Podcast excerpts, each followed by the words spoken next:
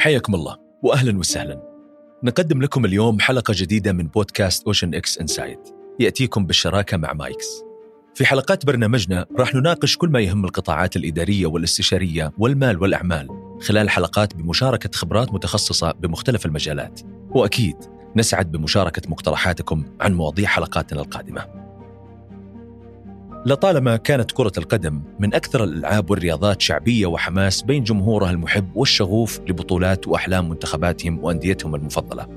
ومع كل جيل تتسع دائرة الجماهير وترتفع اقتصادات كرة القدم والاستثمار بالكفاءات الوطنية لاستحقاق الألقاب والبطولات العالمية.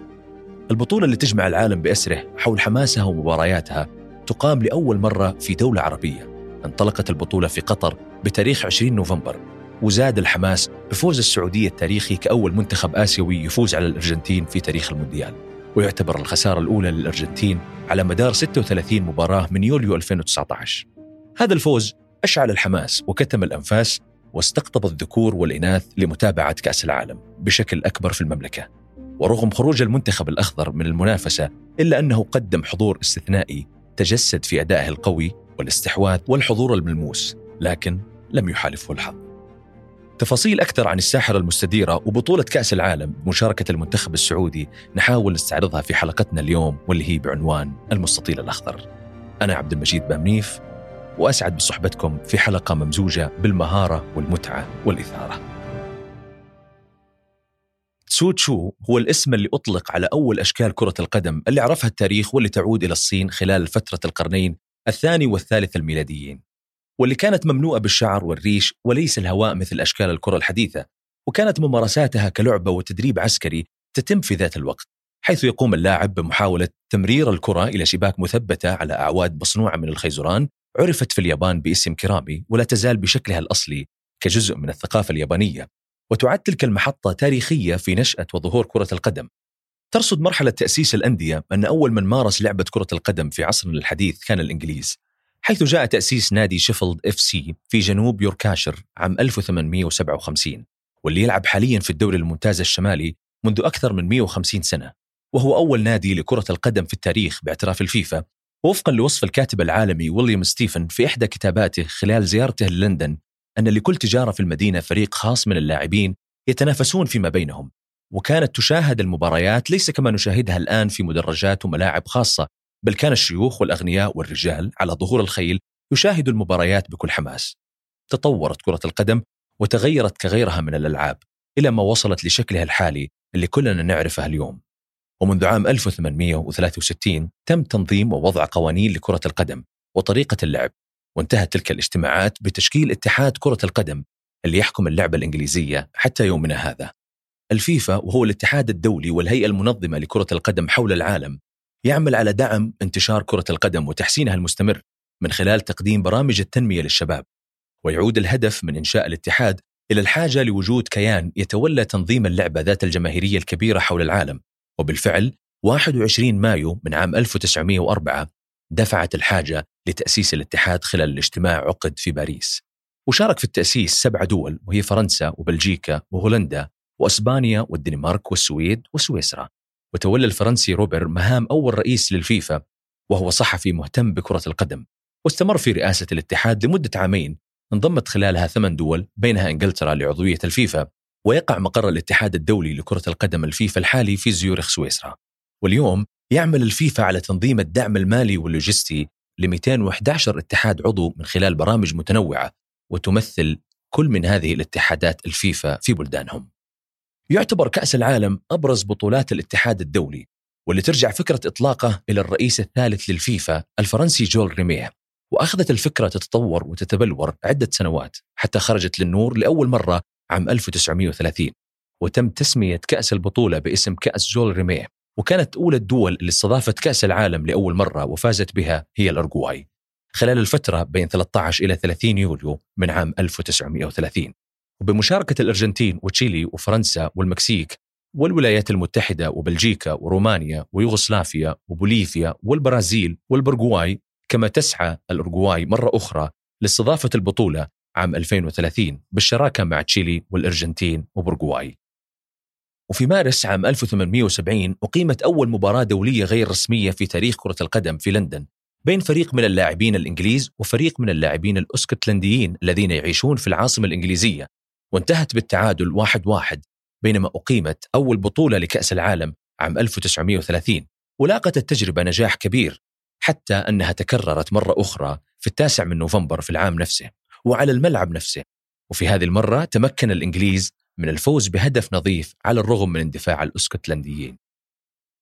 التتويج هو حلم كل منتخب يشارك في المونديال لكنه غاية لن يبلغها سوى منتخب واحد. هو من يستطيع الفوز واقتناص اللقب من الجميع. ورغم المنافسة الشرسة هناك العديد من المنتخبات اللي استطاعت الفوز وتصدرت أكبر عدد من الألقاب وفي مقدمتها راقصي السامبا منتخب البرازيل اللي استطاع حصد خمس ألقاب لكأس العالم وجاء بعده منتخبي ألمانيا وإيطاليا بأربع ألقاب للبطولة لكل منهما وحققت منتخبات الأورجواي والأرجنتين وفرنسا لقبين للبطولة بينما لم يحصل منتخبي إنجلترا وأسبانيا على كأس العالم سوى مرة واحدة.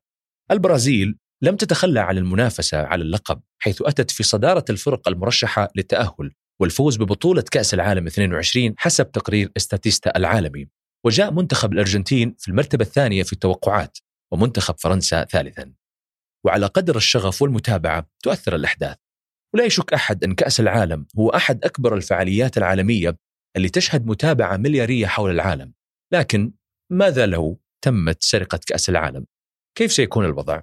خاصة أن كأس العالم سبق وتم سرقته قبل بطولة عام 1966 وعثر عليه بعد ذلك بالاستعانة بكلب عزكم الله يدعى بيكلز ولم يكن هذا الموقف الأوحد من غرائب المونديال بل هناك الكثير مثل طلب الهند من الفيفا السماح للاعبيها باللعب حفاة الأقدام بدون نعول وتم رفض مشاركتها في بطولة عام 1950 نتيجة لهذا الأمر.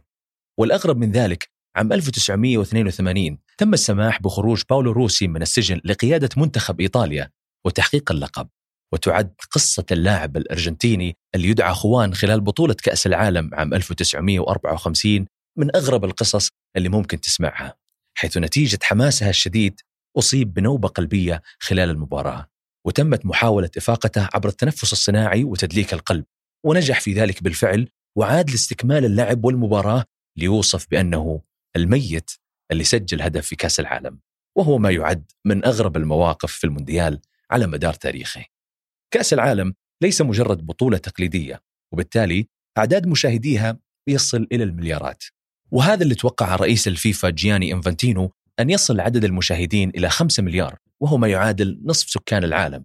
وفي مونديال روسيا عام 2018 بلغ عدد المتابعين أكثر من 3 مليار وتشمل تلك الأعداد عدد الجماهير في الملاعب والمشاهدين عبر الشاشات التلفزيونية وفي ساحات المشاهدة العامة.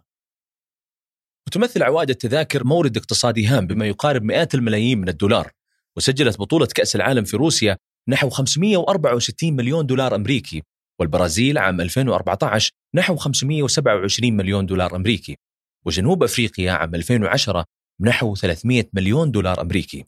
وتصدرت الولايات المتحدة الأمريكية أعلى معدل لإجمالي الحضور في مباريات كأس العالم لكرة القدم منذ عام 1930 وحتى 2018 وباستضافة البطولة عام 1994 حيث كان يصل متوسط عدد الحضور لكل مباراة 68 ألف مشجع. وشهدت النسخة الحالية لعام 2022 أعلى حضور جماهيري منذ نهائي عام 94 بين البرازيل وإيطاليا في مباراة الأرجنتين والمكسيك بواقع 89 ألف مشجع. جهود عديدة تبذلها الدول المتقدمة لاستضافة بطولة كأس العالم واقتناص حق إقامة البطولة على أراضيها من المنافسين وتعود بعوائد اقتصادية وسياحية كبيرة على البلد المستضيف. لكن اختيار الدول المستضيفة يخضع لعدد من الضوابط والاشتراطات اللي يحددها الفيفا منها أن يكون لدى الدولة المستضيفة 12 ملعب تتراوح سعة كل واحد منها من 40 إلى 80 ألف مقعد. وأن يكون كل ملعب قريب من مطار لا تقل قدرته الاستيعابية عن 1450 مسافر في الساعة إضافة لتوافر أربع فنادق بمحيط كل ملعب و72 فندق لاستضافة الفرق يتسع لما يصل 8000 غرفة فندقية لاستقبال المشجعين من مختلف دول العالم. وتحقق الدولة المستضيفة لكأس العالم مزايا عديدة ويكفي التفكير بأن هناك ملايين الوافدين من المشجعين إلى الدولة المستضيفة لإدراك حجم العوائد اللي يمكن أن تتحقق بمختلف القطاعات والمجالات بين الفعاليات والسفريات والأطعمة والمشروبات والفنادق والمنتجعات والنقل والسياحة والضيافة ومقدم الخدمات والاتصالات ووسائل الإعلام وتعدد أوجه الاستفادة لتلك المجالات والعاملين فيها بشكل كبير وملموس. وتسعى الدول اللي ترغب في استضافة كأس العالم إلى تلبية المتطلبات اللازمة لذلك مثل ما فعلت البرازيل للحصول على حق التنظيم عام 2014 لتكون المرة الثانية في تاريخها بعد تنظيمها الأول عام 1950 وقدرت تكلفة الاستعداد للاستضافة ما يتراوح بين 11 إلى 15 مليار دولار أمريكي وفق أغلب التقديرات واللي تعادلت مع عوائد الاستضافة على الاقتصاد البرازيلي واللي تتراوح بين 13 إلى 15 مليار دولار أمريكي وفق مجلس السياحة البرازيلي ومعهد الأبحاث الاقتصادي. كما رصد مجلس السياحة أن عدد زائري الدولة خلال كأس العالم بلغ مليون سائح دولي وثلاثة مليون سائح محلي واللي انعكس باسترداد 2.5 من نفقات البرازيل التنظيمية من عوائد السياحة وزيادة الناتج المحلي بنسبة 3.5% في المقابل كلف الاستعداد للاستضافة وتجهيز 12 ملعب ما يصل إلى 3.5 مليار دولار أمريكي. ودائما ما يلفت نظرنا في كل مونديال أمر جديد يختلف عن النسخة السابقة. وفي مونديال قطر وظف الابتكار التقني في الملعب بشكل ملفت حيث استخدمت 12 كاميرا مثبتة أسفل سقف كل ملعب بهدف تتبع حركة الكرة وهي باعتبارها الكرة الرسمية لكأس العالم 22 تحت لقب الرحلة. فالرحلة وبمشاركة أديداس مزودة بمستشعر حركة ووحدات القياس بالقصور الذاتي بطاقة 500 هرتز ليتم إرسال كل بيانات حركة الكرة إلى غرفة عمليات الفيديو بعدد 500 استشعار للحركة في الثانية. مما يتيح معرفة مكان ركلها بدقة لا متناهية وتأتي البيانات بمحل مساعدة في اكتشاف اللمسات غير الواضحة للعين وتحسين جودة وسرعة صنع القرار في تقنية الفار وتقنية التسلل شبه الآلي. وفي مقولة لقائد الرياض العالمي هدفنا مع ديداس هو استخدام أحدث التقنيات لتحسين تجربة المشاركين في تغيير لعبة كرة القدم. نحن على ثقة من أنه باستخدام بيانات الكرة الحية الدقيقة ستتيح تقنية الكرة المتصلة عصرا جديدا من تحليلات كرة القدم وتجربة المشجعين. أما في يومنا الحاضر رحبت السعودية باستقبال مشجعي كأس العالم بدولة قطر الحاملين لبطاقة هيا من كل بقاع العالم عبر تقديم فرصة الدخول إلى أراضي المملكة قبل انطلاق البطولة بعشر أيام والحصول على تأشيرة إلكترونية من خلال المنصة الوطنية الموحدة للتأشيرات. وبذلك يمكن لمشجعي كأس العالم الإقامة بالمملكة لمدة 60 يوم والدخول والخروج منها في أي وقت خلال مدة الإقامة المسموح بها في التأشيرة. ومن العوائد الاقتصادية للمملكة من توافد الجماهير إلى الأراضي السعودية يحقق ذلك مزيد من الانتعاش في الاقتصاد السعودي في كافة قطاعاته خصوصا قطاعات التغذية والسياحة والضيافة واللي يدعمه وجود بنية تحتية قوية من مرافق ومشاريع وخدمات. وجهزت المملكة منفذ سلوى الحدودي مع دولة قطر ورفعت طاقتها الاستيعابية لتسهيل حركة المسافرين وتوافدهم بين البلدين بالإضافة لدوره الفاعل في تعزيز حركة التبادل التجاري بين البلدين. وتسعى المملكة في الوقت الحالي على ملفات مثل استضافة كأس آسيا للرجال عام 2027 وللسيدات عام 2025 ومن المملكة إلى المنتخب السعودي لكرة القدم حيث استطاع المنتخب الأخضر أن يكون له حضور في ست نسخ من كأس العالم. ولكن أفضل مشاركاتها الأولى كانت في الولايات المتحدة عام 94 بمشاركة 24 دولة حيث استطاع الصقور الخضر تقديم مستوى مشرف استطاعوا من خلاله الوصول إلى الدور 16 لكنه خرج بعد الخسارة من السويد. ليصبح بذلك ثاني منتخب عربي يتأهل للدور 16 في تاريخ المشاركات العربية في كأس العالم واللي استطاع على مدار تاريخ كأس العالم الانضمام ست مرات وحقق أداء بطولي في مشاركاته خاصة ببطولة قطر 22 وجذب إليه جماهير الوطن العربي بأكمله. وكلنا شفنا كيف اتحدت الشعوب العربية للحضور والدعم وتشجيع المنتخبات العربية المتأهلة مثل المغرب وقطر وتونس؟